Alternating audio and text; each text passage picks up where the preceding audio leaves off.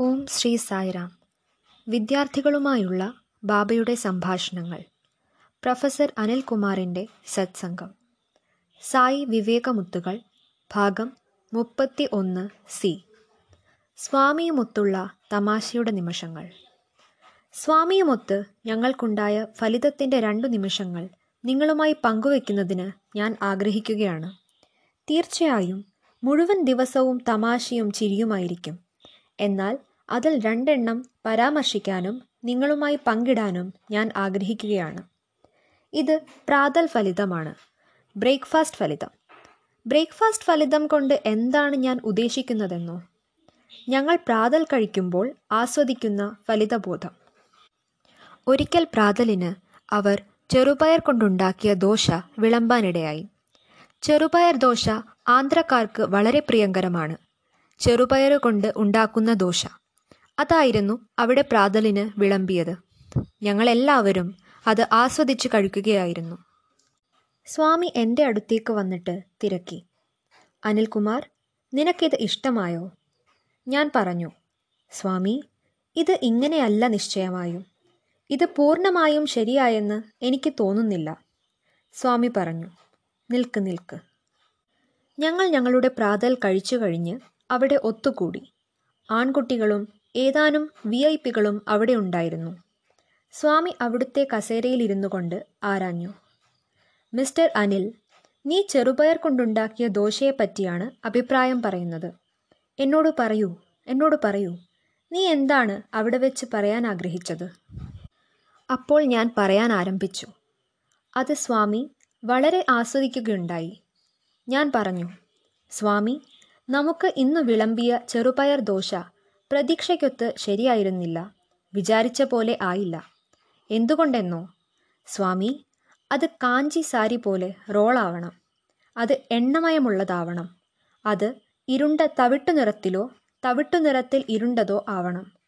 ഉള്ളിൽ അതിനുള്ളിലായി സവാള കഷ്ണങ്ങൾ ഇഞ്ചി കഷ്ണങ്ങൾ മുളക് ഇവയും വേണം സ്വാമി. എന്നിട്ട് അത്തരം തിരശ്ചീനമായ ദോശ കാഞ്ചി സാരി പോലെ ഭംഗിയായി റോളാക്കിയിട്ട് പ്ലേറ്റിന് മുകളിലായി വെച്ചിരിക്കുന്ന ഒരു വാഴയിലയിൽ വിളമ്പണം.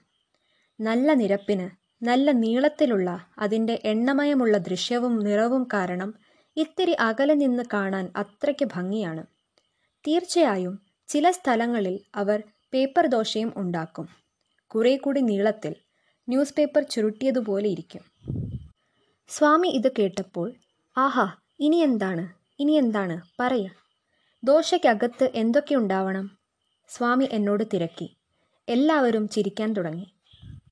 സ്വാമി ഇഞ്ചി കഷ്ണങ്ങൾ ഉണ്ടാവണം സവാള കഷ്ണങ്ങൾ ഉണ്ടാവണം മുളക് കഷ്ണങ്ങൾ ഉണ്ടാവണം പിന്നെ ഈ ചെറുപയർ കൊണ്ടുണ്ടാക്കിയ ദോശ എണ്ണമയമുള്ളതാവണം. ഇരുണ്ടതോ തവിട്ടു നിറത്തിലോ തവിട്ടു നിറത്തിൽ ഇരുണ്ടതോ ആവണം. ഭംഗിയായി ചുരുട്ടണം. എന്നിട്ട് വേണം അത് വിളമ്പാൻ.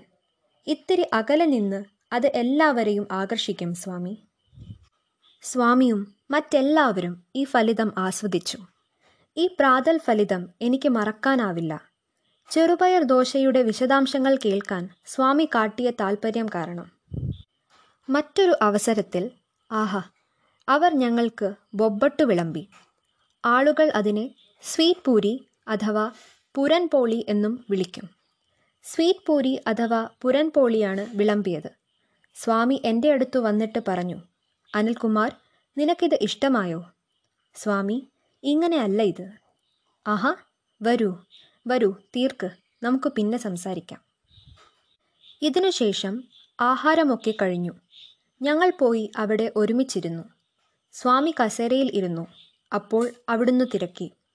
അനിൽകുമാർ നീ ആ ബൊബട്ടുവിനെക്കുറിച്ച് പുരൻപോളിയെക്കുറിച്ച് അഭിപ്രായം പറയുകയായിരുന്നല്ലോ. പറയൂ പറയൂ. നീ എന്താണ് അതേക്കുറിച്ച് പറയാൻ ആഗ്രഹിച്ചത്? അപ്പോൾ ഞാൻ എണീറ്റു നിന്ന് സ്വാമിയോട് പറയാൻ ആരംഭിച്ചു. അവിടുന്ന് ആസ്വദിച്ചു. എന്തുകൊണ്ടെന്നാൽ ഈശ്വരനും തമാശ വേണം. നാം അതറിയണം.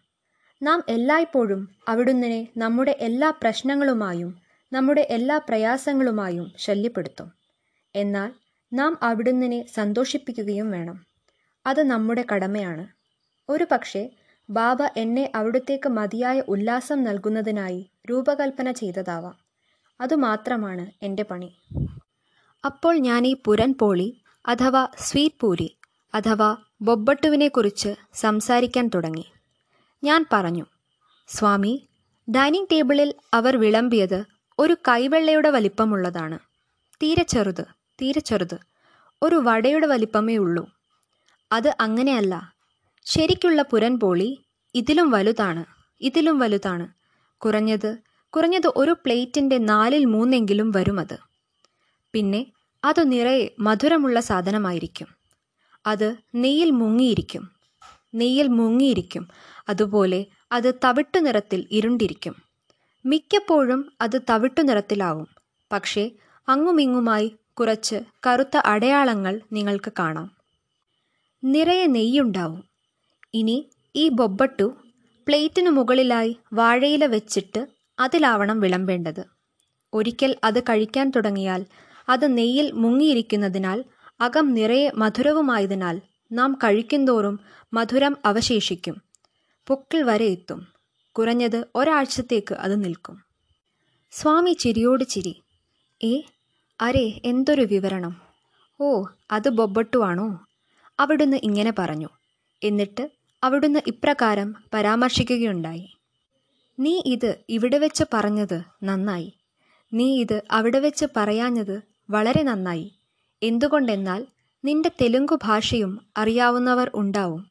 അവർ തയ്യാറാക്കിയത് ശരിയായില്ല എന്നറിയുമ്പോൾ അവർക്ക് കുറ്റബോധമുണ്ടാവും. ഇപ്പോൾ നീ ഇത് നമ്മുടെ മുറിയിലിരുന്ന് പറഞ്ഞത് തികച്ചും നന്നായി. ബാബ ഇതാണ് അഭിപ്രായപ്പെട്ടത്. എന്തായാലും ചെറുപയർ ദോശ പെശരട്ടു. പിന്നെ ഇപ്പോൾ ബൊബ്ബട്ടു. ഇവയുടെ വിവരണം അവിടുന്ന് ആസ്വദിച്ചു. ഈ രണ്ട് വേളകൾ ഞാൻ ഒരിക്കലും മറക്കില്ല. കാരണം ഇത് സ്വാമിയെ ശരിക്ക് ചിരിപ്പിച്ചതാണ്. ഇനി ഞാൻ മൂന്നാമത്തെ സംഭവം പറയാം. മോഹൻദാസ് എന്നു പേരുള്ള ഒരു മാന്യൻ എല്ലായ്പ്പോഴും എന്റെ ഒപ്പം ഇരിക്കുമായിരുന്നു. അദ്ദേഹം ഡൈനിങ് ടേബിളിൽ പ്രാതൽ സമയത്ത് ഉച്ചയൂണിന് കാപ്പിക്ക് അത്താഴത്തിന് ഒക്കെ എനിക്കൊപ്പമാണ് ഇരിക്കുക. ഞങ്ങൾ അടുത്തടുത്താണിരിക്കുക. കാരണം ഞങ്ങൾ ഇരുവരും സമപ്രായക്കാരാണ്. ബാക്കി മിക്കവരും കുട്ടികളാണ്. ഈ മോഹൻദാസ് കോയമ്പത്തൂരിൽ നിന്നുള്ള ഒരു വ്യവസായിയാണ്. അദ്ദേഹത്തിന് കൊടൈക്കനാലിൽ പതിമൂന്ന് മുറികളുള്ള എല്ലാ അറ്റാച്ച്ഡ് സൗകര്യങ്ങളുമുള്ള പതിമൂന്ന് മുറികളുള്ള ഒരു വലിയ കെട്ടിടം സ്വന്തമായിട്ടുണ്ട്.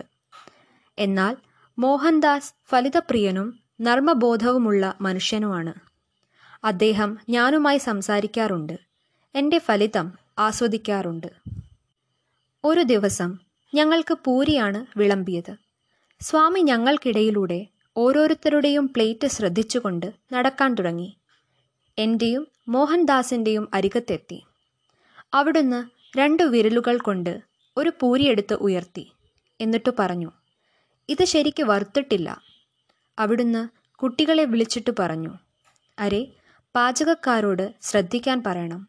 ഈ പൂരിയൊക്കെ നന്നായി വറുക്കാൻ അവരോട് പറയുക. അവരോട് പറയ അവിടുന്ന് പറഞ്ഞു. എന്നിട്ട് അവിടുന്ന് രണ്ടു വിരലുകൾ കൊണ്ട് ആ പൂരിയെടുത്ത് ഉയർത്തി.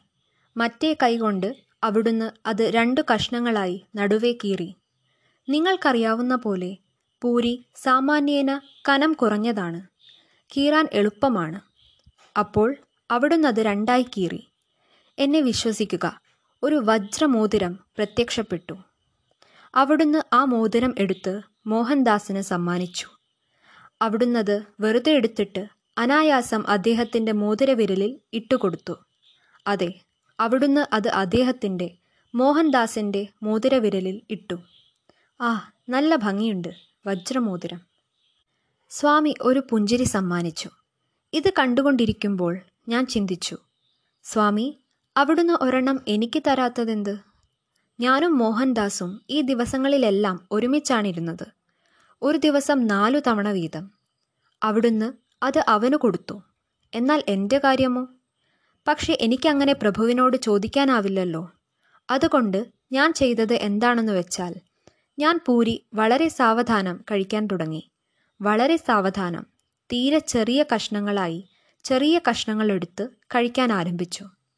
സ്വാമി ഇത് ശ്രദ്ധിച്ചു. ഹേ നീ എന്താണ് ഇങ്ങനെ കഴിക്കുന്നത്? നീ എന്തിനാണ് ചെറിയ കഷ്ണങ്ങൾ കഴിക്കുന്നത്? എന്തുകൊണ്ട്? എന്തുകൊണ്ടെന്നോ സ്വാമി? ആർക്കറിയാം? എന്റെ പൂരിയും ഞാൻ കഴിക്കാൻ തുടങ്ങുമ്പോൾ അതിൽ വജ്രമോതിരം കണ്ടേക്കാം. അതെന്റെ തൊണ്ടയിൽ കുടുങ്ങിയേക്കാം. അതുകൊണ്ട് എന്റെ പൂരിയിൽ വജ്രമോതിരം ഉണ്ടോ എന്നറിയാനാണ് ഞാൻ പതുക്കെ കഴിക്കുന്നത്. സ്വാമിക്ക് പിടികിട്ടി. അവിടുന്ന് ഉച്ചത്തിൽ ചിരിച്ചു. ഹേ നിനക്ക് ഞാൻ തരില്ല. ഞാൻ വജ്രമോതിരം തരില്ല. അത് നീ നിന്റെ അമ്മയിൽ നിന്ന് അമ്മായി അമ്മയിൽ നിന്ന് വാങ്ങിക്കോ. അമ്മായി അമ്മയിൽ നിന്ന് എന്നാണ് അവിടുന്ന് പറഞ്ഞത്. ഈ വജ്രമോതിര സംഭവം ഞാൻ മറക്കില്ല. ഞാൻ മറന്നിട്ടില്ല. സ്വാമി വലിയ തമാശക്കാരനാണ്. അവിടുന്ന് ഇതുപോലെ വളരെ സ്വാതന്ത്ര്യത്തോടെ സംസാരിക്കാറുണ്ട്. ഒരു ദിവസം അവിടുന്ന് പറഞ്ഞു ഇവിടെയുള്ള ഏറെ പേരും വടക്കേ ഇന്ത്യക്കാരും വിദേശികളുമാണ്. അവർ എരിവുള്ളത് കഴിക്കാറില്ല. അവർക്ക് അച്ചാറോ അതുപോലെയുള്ളതോ ഇഷ്ടമല്ല. പക്ഷേ അനിൽകുമാർ ഞാൻ നിനക്ക് അച്ചാറ് കൊണ്ടുവന്നിട്ടുണ്ട്. എന്തുകൊണ്ടെന്നാൽ നിനക്കത് ഇഷ്ടമാണെന്ന് എനിക്കറിയാം. നീ ഇങ്ങനെ എരിവുള്ളത് മാത്രമേ കഴിക്കൂ എന്നെനിക്കറിയാം. അതുകൊണ്ട് ഞാനിത് നിനക്കായി കൊണ്ടുവന്നിരിക്കുകയാണ്. അവിടുത്തെ കൃപ നോക്കൂ. എന്നിട്ട് ഉച്ചയ്ക്കും രാത്രിയിലും എനിക്കത് വിളമ്പുന്നുണ്ടെന്ന് അവിടുന്ന് ശ്രദ്ധിക്കും. വാവ് സ്വാമി അവിടുന്ന് എത്ര കരുണാമയനാണ്. തീർച്ചയായും വല്ലപ്പോഴും ഇത്തിരി അച്ചാറൊക്കെ തൊട്ടു നക്കിക്കൊണ്ട് ഭഗവാനും എനിക്ക് കമ്പനി തരുമായിരുന്നു. ഇതുപോലെയുള്ള കാര്യങ്ങൾ ഡൽഹിയിൽ വെച്ചും സംഭവിച്ചിട്ടുണ്ട്. ഞങ്ങളവിടെ പത്തു ദിവസമോ മറ്റോ ഉണ്ടായിരുന്നു. മൂന്നോ നാലോ ദിവസം കഴിഞ്ഞപ്പോൾ സ്വാമി എന്നോട് ചോദിച്ചു അനിൽകുമാർ ആഹാരം എങ്ങനെയുണ്ട്? സ്വാമി ഞാൻ എന്താണ് പറയുക? ഒരേ ഇനങ്ങൾ സ്വാമി ഒരേ വിഭവങ്ങൾ രുചി ഒന്നു തന്നെ. ഒത്തിരി വിഭവങ്ങൾ ഉണ്ടാവാം. ഓരോ ദിവസവും അവ ഒരേ ക്യാബേജ് ഒരേ ക്യാരറ്റ് ഒരേ സാധനം ഉണ്ടാവും. രുചി ഏറെക്കുറെ ഒന്നു തന്നെ സ്വാമി. വിഭവങ്ങൾ ഒത്തിരി ഉണ്ടാവും പക്ഷേ രുചി ഒന്നാണ്. സ്വാമിക്ക് മനസ്സിലായി. അവിടുന്ന് സ്റ്റേറ്റ് പ്രസിഡന്റിനെ വിളിച്ചിട്ട് പറഞ്ഞു. അവൻ ആന്ധ്രയിൽ നിന്നാണ്. കുറച്ചുകൂടി മുളക് കുറച്ചുകൂടി ഉപ്പ് ഇടുക. അപ്പോൾ അവന് ഇഷ്ടമാവും. രണ്ട് ദിവസം കഴിഞ്ഞ് അതിശയകരമായി സ്വാമി എന്നെ വിളിച്ചിട്ട് പറഞ്ഞു അച്ചാറ് ബോട്ടിലുകൾ കിട്ടിയിട്ടുണ്ട്. ഹൈദരാബാദിൽ നിന്ന് ഇന്ത്യൻ എയർലൈൻസിൽ അയച്ചതാണ്. ദേ ഇതാണ് ആ ബോട്ടിലുകൾ. നീ ശരിക്ക് കഴിക്കുന്നില്ലെന്ന് എനിക്കറിയാം. ഇപ്പോൾ അച്ചാറുള്ളതുകൊണ്ട് നിനക്ക് കഴിക്കാൻ പറ്റും. അവരിത് വിളമ്പും. അവിടുന്ന് വിളിച്ചു ഹേ കുട്ടി എനിക്ക് ഇത്തിരി കൂടി വിളമ്പ്. സ്വാമി ഇത് വലിയ എരിവുള്ളതാണ്. അവിടുന്ന് എനിക്ക് കമ്പനി തരാൻ വേണ്ടി വളരെ കുറച്ച് അച്ചാർ മാത്രമേ എടുത്തുള്ളൂ. ഈ അമൂല്യമായ നിമിഷങ്ങൾ ഞാൻ എങ്ങനെ മറക്കാനാണ്? ഇന്നു ഞാൻ എന്നെ തന്നെ ചോദ്യം ചെയ്യുന്നു. ഇവയൊക്കെ ശരിക്കും സംഭവിച്ചതാണോ? എന്നാൽ ഉവ് അവ യഥാർത്ഥത്തിൽ സംഭവിച്ചതാണ്. അവയൊക്കെ രേഖപ്പെടുത്തപ്പെട്ടവയും ഭഗവാന്റെ മുമ്പാകെ ഞാൻ വിവരിച്ചിട്ടുള്ളതുമാണ്